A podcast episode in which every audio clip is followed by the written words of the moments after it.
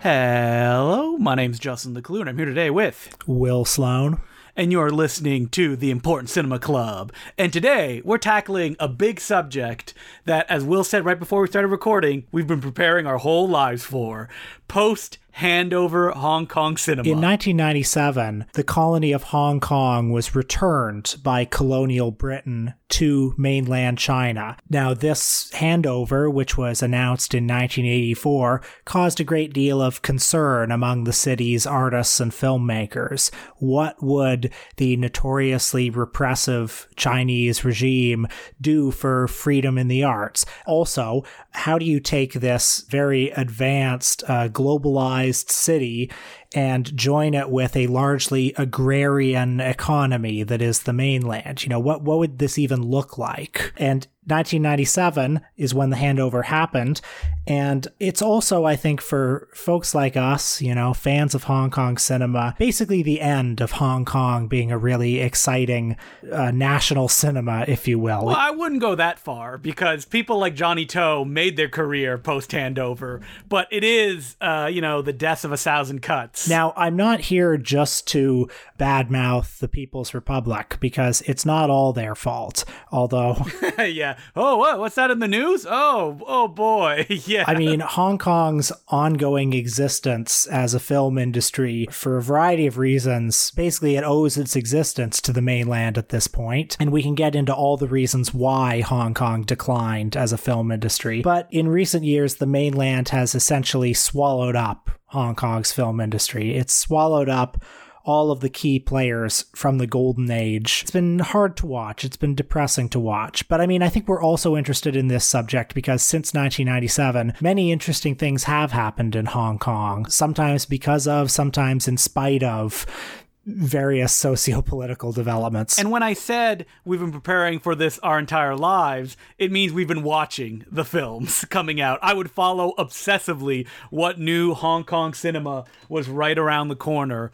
But, you know, actually, culturally, I don't think me and Will were uh, reading the tabloids or the news or anything like that, unless it affected the films that we were watching. Before we get into what exactly happened in Hong Kong, Justin, can you briefly just explain to people, maybe this is their first episode, why do we love Hong Kong cinema so much, and particularly the Hong Kong cinema of the 70s, 80s, and early 90s? I think that Hong Kong, out of all the world's cinemas, gives us something that is so well defined when it comes to imagination, creativity, the way that ideas can be presented on screen, especially within an action context, that anywhere else on the planet that is making cinema has eventually adopted the Hong Kong style because they know how to do it. They've always done it the best. And that also translates to their no holds barred outings in all sorts of genres and modes because there is a out of control and a full contact kind of feel when it comes to the world of Hong Kong cinema. Yeah, uh, no holds barred is a great way to say it. The action films, the comedies, the horror films, the erotic films, all the genre films are just so extreme. You know, whether it's uh, Jackie Chan putting his life on the line or whether it's Anthony Wong um, cutting up a family and eating them in The Untold Story. Or, or, you know, then there's Hong Kong's art cinema, which is not quite as prolific as its popular cinema, but you've got Wong Kar Wai, you've got Stanley Kwan. Ann Hui doing extraordinary things. And it's also a very, I mean, it's weird to say it, like insular cinema scene. All of the filmmakers work on each other's films. It feels almost like a community that you don't really see in like North American cinema. Like, in the biggest blockbusters that were coming out in the 90s, directors would be taking supporting roles because that's just how it worked. Everybody knew everybody. They were all collaborating and jumping from project to project, wanting to outdo themselves. And if people want a good snapshot of that, I would highly recommend checking out the book Planet Hong Kong by David Bordwell because there are some just, you know, on the street, this is how it happens. Hong Kong movies, they have midnight premieres, they live or die based on that, and then sometimes they're thrown out of the cinema just so a new one can make way a couple days later. Yeah, and Hong Kong is such a small and dense place. It comes across in these films, at least, like this real hothouse atmosphere. I remember watching Kirk Wong's triad film, Organized Crime and Triad Bureau, and it's almost gone down in my head as like the quintessential Hong Kong action movie. Not the best, but just the quintessential one. The way that it feels like, you know, it's it's all shot in the streets of Hong Kong. All these incredible gunfights, all this extraordinary action. It's not like they really had a lot of money for studio space in Hong Kong. Space is expensive. It was shot in all the real places. You see all this stuff unfolding in the streets of Hong Kong in this movie, and it almost feels like this I don't want to say virus. It almost feels like this spirit, this energy that was going through these city streets for 20 or 25 years. So, what happened to Hong Kong, you may be wondering?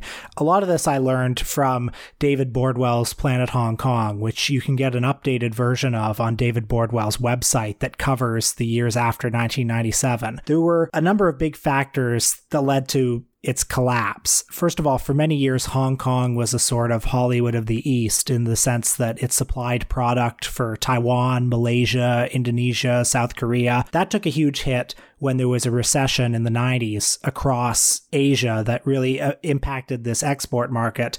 But even before that recession, many countries changed their quota and tariff policies in such a way that would be more hospitable to American films. So, one statistic I read is that in Taiwan, Hong Kong movies accounted for 47% of the box office in 1992, but by 1999, that number had fallen to 3%. And what happened in that time? You know, it wasn't just the quotas and tariffs, but also just the films themselves from Hollywood posed an immense competition. In Hong Kong, Jurassic Park and Speed were the number one box office hits of 1993 and 1994. And you can imagine a Hong Kong film going up against Jurassic Park. God damn you, Steven Spielberg and Jan de Bont. Those people. Monsters. Piracy was also a huge problem. Movies would suddenly be available on these cheap uh, video on CDs. VCDs. That's a popular video format that continues to thrive in like African countries where it's way cheaper to make a VCD than it is even a DVD at this point. And not to mention internet downloads, which really hit in the 2000s. You've got a talent pool that is aging, like Jackie Chan or Chow Yun Fat, or maybe they're looking west. Maybe they're dividing their time, you know, because they know the handover is going to happen. So they want to establish a presence in Hollywood. So you have all these filmmakers like John Woo, Ringo Lam, Tsui Hark, Ronnie Yu, Stanley Tong, who are making Hollywood films. I mean, many stars stayed in Hong Kong, like Andy Lau and Tony Leung, but then there was the next generation of stars which uh, wasn't so hot, frankly. You know, like those those pop stars, the twins. Yeah, I mean, there were always pop stars. Like even uh, you know Leslie Cheung was a pop star before he became a star, but there wasn't. It didn't seem to be the same creative influx or holding power that there was with people like Tsui Hark or even Wong Jing. Like those two names are the ones that just continue to make films, and when they disappear, it will just go away forever. Because I mean, to my eyes, again, North American eyes, there seems no one gets a handhold there's a lot of mainland Chinese and even Hong Kong films coming out, but oftentimes it's a one and done because there is not the market to sustain anyone's career right now in the theatrical realm. So I will now say how the rise of China happened because in the build up to the handover, it looked like Hong Kong was going to be again the Hollywood of the East for China. It would be the export market. But China in the 90s in an attempt to revive its own film industry instituted a quota policy that would allow a certain number of American films in every year. Movies like True Lies or Titanic, which believe me, if if you're in China and all you've been seeing for 50 years is the founding of the republic, you know, a movie like that, you are very excited to see Titanic. That policy built a whole chain of movie theaters with which China was then able to establish its own production firms, its own centralized uh, film office, and the culmination of that is Hero in 2002, starring Jet Li, which was a Chinese blockbuster that could compete with American blockbusters on their own terms. And it's continued since then, right? And mainland Chinese blockbusters have been paving the way in North America, like uh, Zhang Yimou's The Great Wall, starring Matt Damon. One of the things I learned from reading David Bordwell this week is that in 2004, China instituted some policies that made it easier, made it more viable to make mainland Hong Kong co productions. So there would no longer be specifications on for instance, how many mainlanders had to be in the crew, or it was no longer the case that you have to have the film processed in the mainland. So all of a sudden, these ailing Hong Kong film companies got a big influx of opportunity. There was all this cash coming from the mainland. However, the catch is these films are now subject to Chinese censorship. Uh oh. Think of all the Hong Kong films you love. A movie like Wong Kar Wai's Happy Together it's not being made anymore. There would be some export to the mainland market of our favorite films, and they would also have alternate endings because the bad guys can't get away in a mainland Chinese production. so there's a lot of funny alternate versions of movies where in the last 30 seconds it's like, oh, wait, no, the anti hero, he actually died because he did bad things. Obviously, there were a lot of like extreme exploitation movies that we love, like Ebola Syndrome or The Untold Story or Sex and Zen, movies like that with extreme sex and violence that obviously that's not going to be allowed in a mainland co-production. But then there are movies like Chinese Ghost Story, one of the real beloved classics of the 80s. Sorry, Will, no ghosts allowed. Exactly, too superstitious. Can't make can't make a ghost movie with mainland money. And wait, we should point out as well that these censorship rules are not only very strict, but also, the only way to get something approved is by sending in a script, and then they will mail back a response to you. And there are no rules of how long it takes or when you'll get it back, to the point that people like Johnny To have said, I cannot work in this system. It is untenable to plan something when you don't know what the response will be. And sometimes, even when the film is done and you got everything approved up until then, it can still be banned. Now, Johnny To is an interesting figure because he's probably the greatest filmmaker. I mean, he was working before the handover, but he was the filmmaker who really came into his own after 1997, became a, a great internationally regarded artist. He's somebody who has had, at the very least, a two pronged career because he has a company called Milky Way in Hong Kong, through which he makes two kinds of movies. On the one hand, he makes very commercial romantic comedies that are for the Hong Kong and I guess also probably the mainland market. Very, very safe films. And he also makes these crime films that are beloved by genre fans all over the world and shown at film festivals and that are less commercial in Hong Kong and are not allowed to be shown in the mainland. And he makes those movies because he makes enough money with his romantic comedies and with his mainland approved productions that he can indulge himself with with some of these more modest crime films. I mean, I think that Johnny To though he does enjoy both forms, even though that they are extremes. Like Love on a Diet, Andy Lau is a guy in a fat suit, and then he loses weight. you can still see his style in it. It's not like he's a TV director that's phoning it in, but like I said, it slowly chipped away at him up until like he said he can't do it anymore. And the company's still running, but Johnny To only made a movie a couple years ago and I was like, "How did he get this made?" And then doing a little bit more research, I was like, "Oh, it stars the son of a guy that's famously a triad boss. One of his best movies is a movie that apparently he doesn't even really consider that personal a film, which is Drug War from 2013. And that's a film that is a Hong Kong mainland co production. It is in the style, I suppose you could say, of his personal crime films, but the police are the heroes. And you know, it's a fascinating movie to watch because it's very much like how much can I get away with? Yeah, I mean, it is a is this word I'm looking for satire or kind of deconstruction of the genre? That if you read the summary on paper, you'd be like, oh, this is okay, but it's about the way that it's executed. The fact that the villain of the picture gets a lethal injection and you just stay on him suffering and screaming in the last moments of the film. That's right. The film ends, the whole drama is resolved, and you've spent the whole film with this villain. You've even kind of come to like him. It's a two hander, him and the police guy. But then at the end of the film, there's just a completely unsentimental execution scene because, uh, well, you know, he gets executed. I don't know if I would call it subversive exactly because I, I think obviously the mainland censors looked at it and said, This is good, this is fine, we approve of this.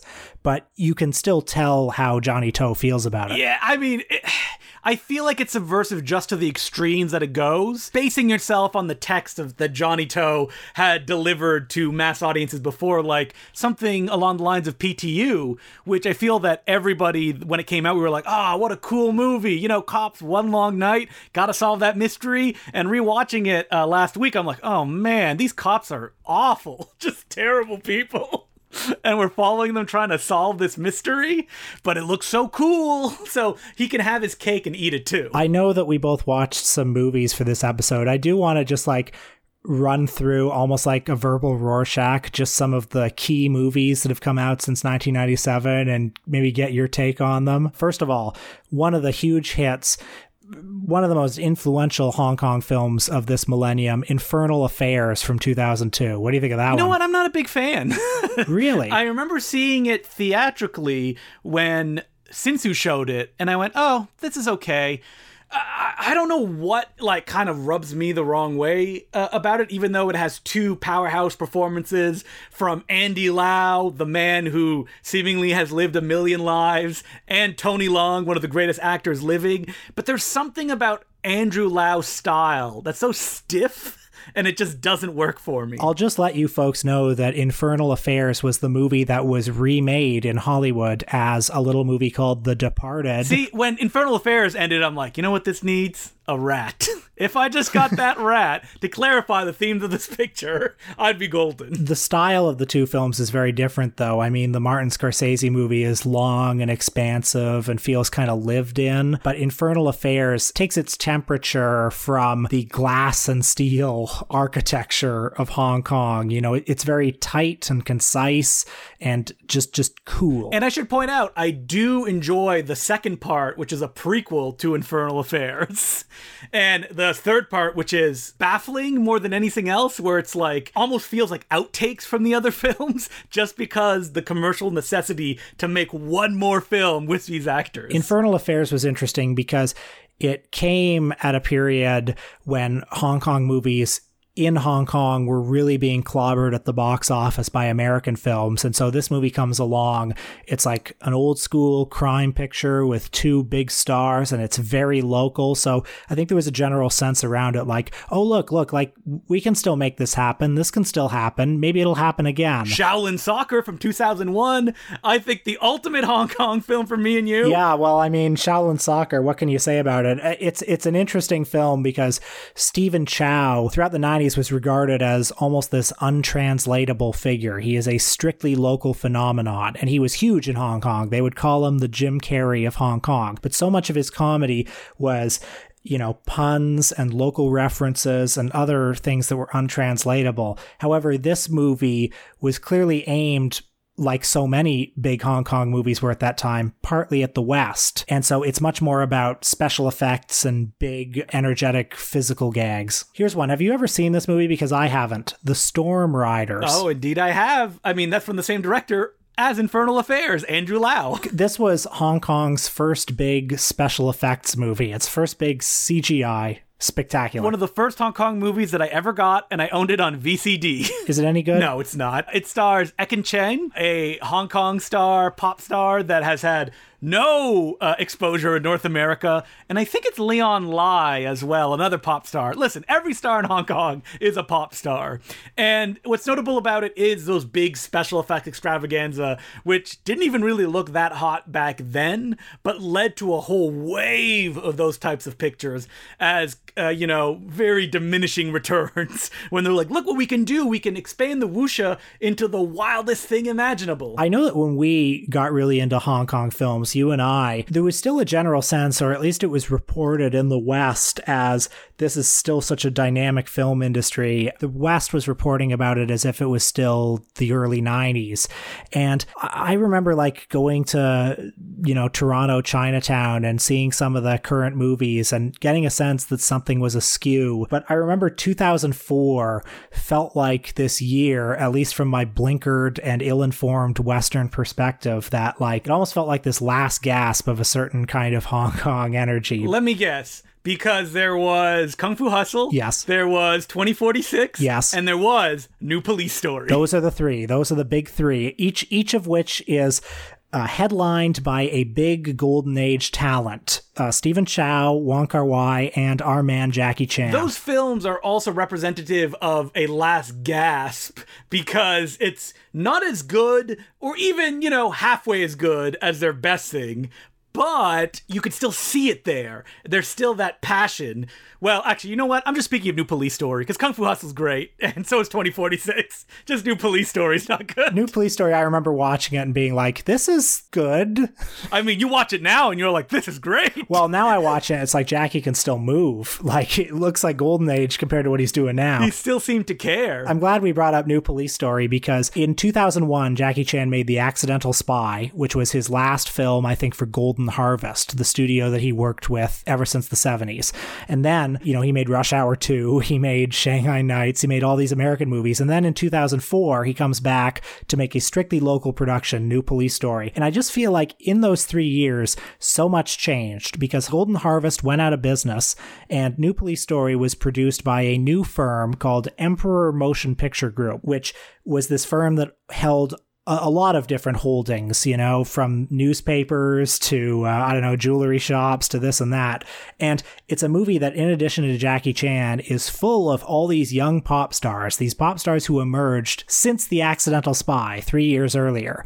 And it feels like, like it's the first, like, old man Jackie movie where he's like, uh, I guess I gotta have some young blood with me, right? but it was also right on the cusp of the crossover pop star could have a career, still having a chance. Because, man, you had all of them in this movie. You had Charlene Choi, who was one of the twins. You had Andy On, who had a bit of a career afterward. You had Nicholas Tse, who continues to work. We just saw him in Donnie Yen's Roaring Fire. And Daniel Wu as well, who was able to make a career out of it. Just recently starring in the AMC TV show, which is like the wuxia Hong Kong action show Into the Badlands. Another movie that I should bring up, and I'm out of chronology here because this one came out in 2000, but it's Crouching Tiger, Hidden Dragon, which was only a modest hit in Hong Kong, but it was a Hong Kong co production, a co production with America, as a matter of fact. Uh, Sony Pictures Classics put up a lot of the money, and it sort of set up a model for a certain kind of international co production that would continue for the next decade or so. Hey guys, you like Crouching Tiger, Hidden Dragon, eh? How about The Banquet? You want to watch The Banquet? this was also choreographed by you. The, the Promise by Chen Kaige. oh, The Promise. Or frankly, The Myth starring Jackie Chan. The model is you get stars from all over Asia, somebody from Japan, somebody from Hong Kong, somebody from the mainland, uh, and you get funding from all over the world, and you've got your international distribution, and then you roll the camera. And Crouching Tiger, Hidden Dragon, obviously a wonderful movie. It was actually written by a white American, so there's a certain kind of James Schamus. yeah, a certain kind of like General Tao's chicken quality to it. And I believe that even Chinese audiences were a little bit perturbed by the fact that uh, Chow Yun Fat's Mandarin wasn't that hot. obviously nobody noticed here. We did watch a couple of movies this week. Uh, one of them is the quintessential handover movie. It came out in 1997 and it was a new kind of Hong Kong movie at the time, an independent film. Shot in sync sound? Crazy. Shot in sync sound, which was unusual even as late at this point. And a lot of movies were not shot with sync sound because, frankly, the sound of the traffic from the streets was just too heavy.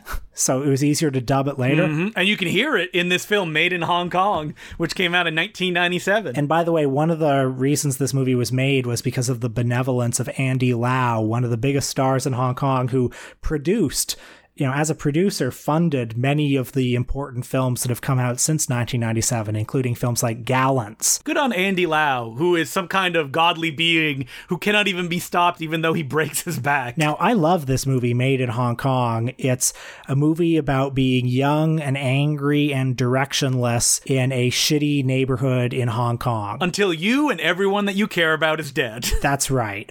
Uh, the main character is this callow youth, this uh, young man who doesn't know what to do, doesn't know what he wants to do. One of the only options that's really realistic and available to him is to be a lackey for the triads. I think this film is fascinating because it seemingly represents the fly by your pants nature of Hong Kong cinema and what made you and me fall in love with it. Like a script written on the fly. Like at first you're like, "Oh, is it going to be about that he tries to give a letter to this girl that he sees commit suicide right in front of him and then he goes and sees the people she was trying to contact?" Nope, that's not what it is about anymore. Now it's about the star played by Sam Lee just joining the triads. And one of the things that he tries to do to redeem himself is I guess you could say he falls in love with this uh, teenage girl who has a has an illness she has to get a kidney transplant and she's she's going to die if she doesn't get one so this guy, this young man, he wants to fix himself. He wants to become become a savior figure for her. Spoiler alert, unfortunately he does not. I was fascinated at how this represented like a certain period of Hong Kong cinema. Like the fact that you have Sam Lee who would then go on to become like a star in Hong Kong cinema. Like he just became a name guy for most people, he's one of the dudes in Bio Zombie, which was like a big, you know, crossover hits for Hong Kong slash horror fans of the 2000s. You also have a one time actor, the woman who's sick, Nike Hu Chai, who just did this movie. I believe she maybe did one little thing and then disappeared completely. And then another one of the main roles played um, politically incorrectly by uh, the protagonist's friend who seems to have a few mental problems by Wenders Li, who is not actually an actor. He's an editor. He's edited over like 80 movies in Hong Kong, including like really big stuff. I like that this movie captures a certain mood, a certain tone in Hong Kong at the time. I mean, it, this sounds really hack to say, but uh, I happen to know that it has been interpreted as a parable of like a directionless colony that doesn't know what its future is.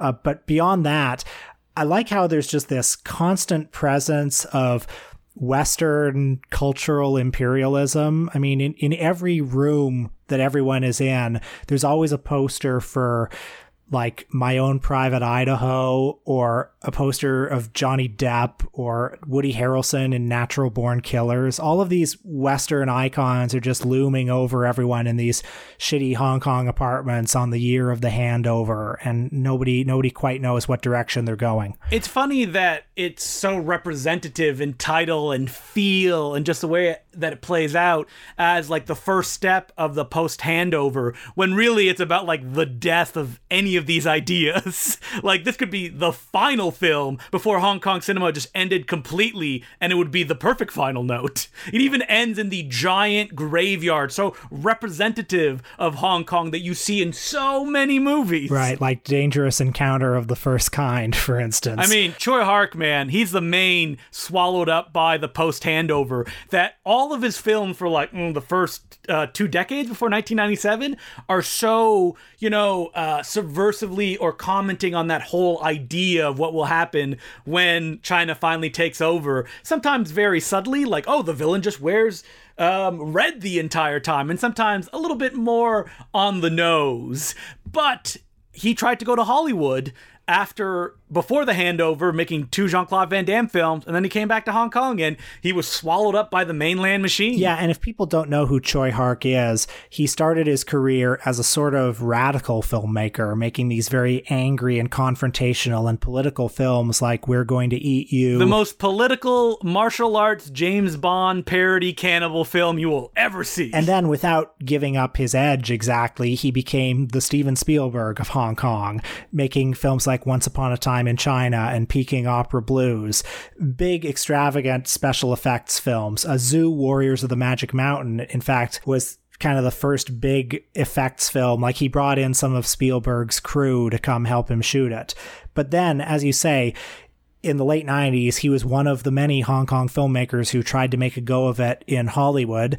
Didn't quite work out. And ever since the handover, you know, he continued in Hong Kong as an A level director, making big budget films, but you could see him struggling. Films like Zu Warriors, his sequel to his uh, earlier movie, you know, didn't really catch on. Neither did uh, Black Mask 2, City of Masks. Hey, it caught on in my heart. I'm more saddened by the way that he just burned out. And you see the movies that he's putting out now, like, or even the ones that he produces, like The Climbers or Journey to the West, Demon Strikes Back, and they're anonymous mainland Chinese blockbusters that could have been directed by anyone. I mean, the fact that he produced The Climbers, which is a shitty, just like nationalistic propaganda film about like the first Chinese climbing team to ever conquer Mount Everest. Absolute dog shit. And the fact that the man who directed Dangerous Encounter First Kind directed it, or produced it, I mean, ugh, depressing. But we watched one of his movies this week from that awkward transition period.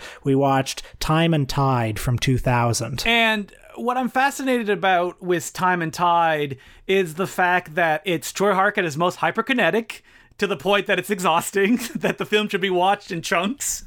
Otherwise, it'll be like, oh, too much sugar. No more candy, please. Yeah, so Time and Tide is kind of a crime movie. I'm not even going to bother getting into the plot. Who cares? Well, it's very easy. Nicholas Tse, uh, the man that Jackie Chan handed the reins over to, stars as a barman who impregnates a lesbian woman during a Justin, you said this was easy. You said this was easy. It's not. I got it during a drunken night. So he becomes a security detail led by Anthony Wong. There's also a Taiwanese assassin that he befriends, and they go on wacky adventures. Uh, yeah, they go on wacky adventures. There are double crosses. They find themselves at odds, etc. I was not surprised to hear Tsui Hark say in the commentary track, "Oh, the first cut of this was four hours long," and it's like, you don't say. This movie got a lot of its funding from Sony Pictures. So it was an attempt at a crossover hit. Uh, didn't quite catch on either in Hong Kong or in the United States. Too much, too much, uh, Tsui. I mean, I know you love this one. I know that a lot of people love this one. Actually, I I don't know. It, so much of it is so good. There's so much action obviously Tsui Hark is a master of the craft. Uh, I do find this movie a bit exhausting. Mm-hmm. Yeah, it's fine. You know, we all turn into grandpas one day, Will. You know, I say that and I feel bad for saying that because it has so many incredible scenes like when they're at that big apartment complex and they're like going down a rope from one floor to the next and the camera just fucking follows them. I think the camera follows them out the window. You see a guy jump out and the camera runs out and like follows him down a couple of floors all in one take. Yeah, people should check out this movie. It's interesting because it's clearly aimed at the West to some degree. So you can see Tsui Hark blending together a lot of national influences. You can see stuff from obviously like a lot of John Woo and also Wong Kar Wai aesthetics are in here. There's a lot of stuff that looks like Chungking Express, as well as a lot of stuff from Japan and a lot of stuff from, you know, Hollywood, like Matrix style stuff is in here. And you can still read some, you know, commentary into it, like the fact that the hero never really gets a real gun. He's always using using a fake gun.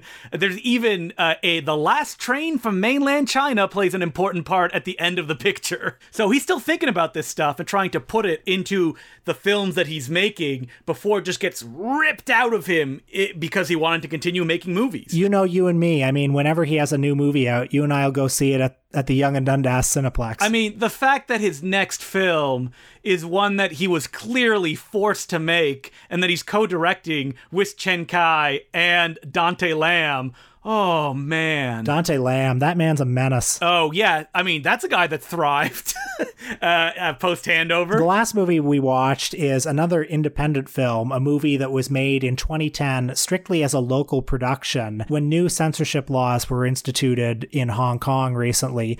I saw people say, well, what does this mean for this person's films? The filmmaker is Pang Ho Chung, and the film is Love in a Puff. Uh, Pang Ho Chung is another guy that actually started post handover 1999. He was a novelist. He wrote Full Time Killer, which was then turned into a Johnny To film. And he wrote a bunch of scripts before, you know, just kind of building his way up with his pictures until Love in a Puff was a massive hit because it delivered something that didn't really exist, which was a kind of, you know, uh, unassuming, straight ahead romantic comedy that directly represented Hong Kong as a place and its people who are complicated and all over the place. Just the fact that the characters smoke throughout the movie got the film a category 3. category 3 is the Hong Kong equivalent of like an X rating.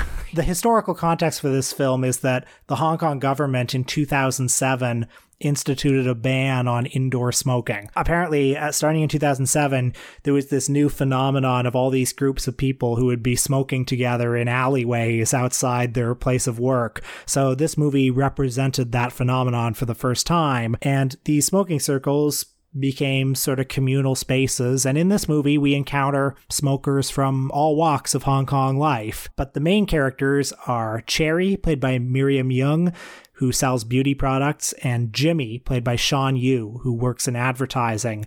And they have a very low key romance that is sparked through these sort of smoking encounters, and the film chronicles their relationship over the course of just a week. And it chronicles Hong Kong as well, because, you know, one of their main topics of conversation is, you know, the Hong Kong architecture. At one point, they're like, you know what? You never see any aliens in the city. The buildings are too tall. I gather from reading about this movie that it is a very local film and that there's a lot conveyed in the Cantonese dialogue that wouldn't mean a lot to us. Even so, there's still plenty to enjoy in the film. I mean, it has a lot of light comedy and the romance is nicely textured and the leads have a lot of chemistry. And it has a certain, like, rough around the edges quality that's kind of nice. Yeah, Pang Ho Chung is a filmmaker who, while he's been able to kind of thrive in Hong Kong, he's never actually had to kind of like move to the mainland blockbuster territory. He made another category 3 film called Vulgaria about people shooting pornography that it was not a big hit but very well received critically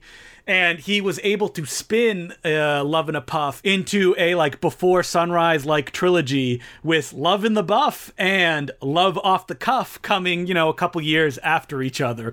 And he was also someone that was very direct with the kind of economical place that Hong Kong was with a film called Dream Home, which was about a woman going around killing people from her, for an apartment. Something that I don't really have much experience with, but that I've heard from uh, learned folks who do, is that over the last 10 or 15 years, Hong Kong has had a very vibrant independent film scene.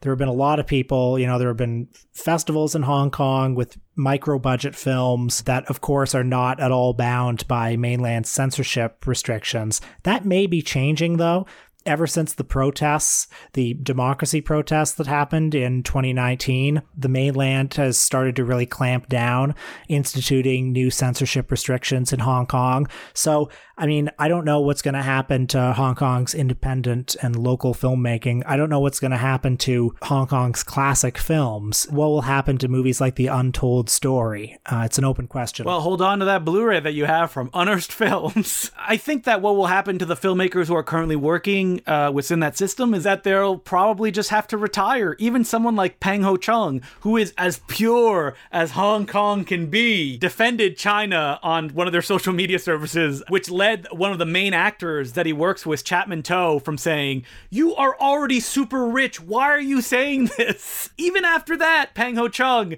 supposedly could not get a movie off the ground and has moved to Canada. Well, we should have him on the podcast. Yeah, he could talk about stuff, and I'm sure he won't face any repercussions or anything like that. Well, there's still a lot of life in the Chinese film industry, though. Uh, there's Detective Chinatown. There's uh, Operation Red Sea. I mean, uh, that next Tsui Hark film, if that's not the death knell, I don't know what is. Like, with all the new laws that recently popped up, it's seemingly impossible to make movies at all. Unless that director, Pang Ho Chung, says you need to know the right executives that are in charge to be able to get your movie through. Yeah, yeah, yeah, yeah. Classic uh, Western media misinformation. And as per usual, you can reach us at Important Cinema Club Podcast at gmail.com. So our first letter goes Dear Justin and Will, I'm a regular listener to your podcast and a big fan of your work. Last Russ Myers episode, really interesting. Even though filmmakers and their works is your main subject, I would like to request a different topic. Please do an episode about the American film critic Manny Farber. Even though he coined the term underground cinema and became the first film critic to seriously discuss the works of Sam Fuller and Howard Hawks, Farber seems to be less read by the public, including me, than Pauline Kael or Andrew Sarris. This seems to make his case more curious. Also, try to do an episode on John Cassavetes or Jacques Rivette. Keep up the good work. Best, Melvin. We've had Manny Farber on our list for a long time. Yeah, I would love to do Manny Farber. I know we will soon. Manny Farber, uh, I guess he's less read than Pauline Kael is, but I feel like his influence looms really large. And I also feel like just Manny Farber's taste, the things that he he championed you know, he's somebody who really championed both very high, high, highbrow stuff like Chantal Akerman and Michael Snow, as well as the filmmakers the letter writer mentioned, Samuel Fuller, Howard Hawks, the really two fisted kind of action stuff, B movie stuff. I feel like that sensibility that he pioneered is so much more alive today than the stuff that Pauline Kael was championing. I would also say he's not uh, read as much, I would say, because he's not as user friendly as someone like Andrew Sarris or Pauline Kael. I agree. His writing can be difficult. It can be very dense and spiky. Well, thank you very much for that letter. This week on our Patreon, what are we talking about, Will? we will be talking about, we haven't recorded it yet, so I just assume we will be talking about one of the great Hong Kong films, one of the great pre handover Hong Kong films, Jackie Chan's Drunken Master 2. I mean, we've talked about Drunken Master 2 before, but Will's seeing it theatrically with someone that has never seen it before, so it'll give us another chance to tackle it once again. I also feel like we haven't really talked about it in depth. We've talked about Jackie Chan, but we haven't like got into Drunken Master 2 really. And we haven't because that's the one that everybody talks about. But listen, it's our turn up at the bat. We'll take a swing at it, right? uh, so Justin, what are we doing next week? Next week, we're going to be talking about Pam Grier. Yes, Foxy Brown herself. So, which one should we talk about? Should we talk about Foxy Brown? What are the key ones? Well, we definitely got to talk about Foxy Brown. Or we could also talk about Coffy. Those are the two, like, big Jack Hill ones that she starred in. And I think we also have to talk about Jackie Brown, don't we? Yeah, Jackie Brown's pretty definitive. So that's what we'll be doing next week. And until then, my name's Justin Decloux. I'm Will Sloan. Thanks for listening. Neo's back, and he's better than before. None of that complicated stuff in the sequels about how the chosen one is just a fiction created by a system and it does is only a representation and has no actual real change. No, finally we're gonna get to see Keanu Reeves kicking butt in the Matrix. Resolutions, resurrection. The Matrix movies have never really meant all that much to me. I like I saw them when I was a kid. I, I have nothing against them, by the way. Like the first one's obviously really good, and some people love the sequels, and that's great. Me, You love the sequels. I do love the sequels. Uh, only on a recent watch did I fall in love with the sequels. But I was watching the trailer for this new one by uh, just one of the Wachowskis. Is it Lana or Lily? it's Lana Wachowski who directed Solo. This one, Right. So I watched this trailer and I got to say, it looks really good. It looks so much better than the trailers for these kind of movies normally do. It's got bright colors, really sharp visuals, interesting compositions, you know, exciting looking action. And this will be going back and kind of correcting their homework. It feels. Just to make very clear what the message of the Matrix was before it got kind of, you know, uh, grabbed by the right wing as, you know, take the right pill. That's right, because the Matrix, I mean, there are there are a couple of different pills you can take if you want to interpret it. Obviously, the whole red pill thing has become a huge alt-right meme, but also I know that the Matrix has really been reclaimed by trans viewers and trans critics as being like an allegory for coming out as trans. Uh, I imagine that this new Matrix will probably lean a little more heavily into that. Oh, it will deal with that very directly, I bet. There will be no kind of like going around it or even like in the original they wanted a character who i believe was male then represented as female in the matrix but the studio like said no no don't do that it's a little uncomfortable none of that anymore i'm sure that uh, lana is going to be completely unleashed in this I saw someone on Twitter say that it's funny that Neil Patrick Harris, who's sort of like a symbol of gay assimilation, is cast as this repressive psychiatrist in the trailer. It was at Cappy Baroness who said that. I just want to give credit. I do like the fact that the movie's coming out in December, and I have no idea what it's about, and I feel like they're never really going to give you a trailer that tells you the story of it. yeah, yeah, that's right. Because that was kind of the story about the original Matrix, is that people didn't really know what it was until they sat down and watched Is it. Laurence Fishburne in this new one? I didn't. He is not in this one, Oh, no. come on. That's too bad. By the way, Justin, did we ever talk about the trailer for Cry Macho, the new Clint Eastwood movie? No, we did not. I've been seeing the TV commercials all week. They've bought a lot of TV commercials during the time slot for Jeopardy. I guess they realize that old people are their audience. they realize they know that old people are their audience. and of course, I'm really excited for Cry Macho, but something I love about the trailer for it is I think I think Clint Eastwood's had a little bit of work done. uh, I you think think so? It looks like he has eyes straight out of Battle Angel Alita. Yeah. They are massive. yeah, yeah, yeah. It's like obviously like maybe a little bit of Botox, but I also think they might have Irish manned his face a little bit. Why would they do that, though? Does he look too old? I don't know. I mean, maybe Clint still has a little bit of vanity in his old age, and God bless He's him. He's over 90 years old. I mean, uh, we're both excited for Cry Macho. We will definitely probably do an episode on it when it comes out. Yes. Because, like every new Clint Eastwood film, we have to talk about it as if it's the last Clint Eastwood film. I mean, I genuinely think he's only got a few left after this, and I think that's very sad. Only a few left. Yeah, I think uh, probably less than 10, honestly. Uh, if you'd say that, I have to get go over. So more than 10, I feel like he has him. well, I win either way. Yeah.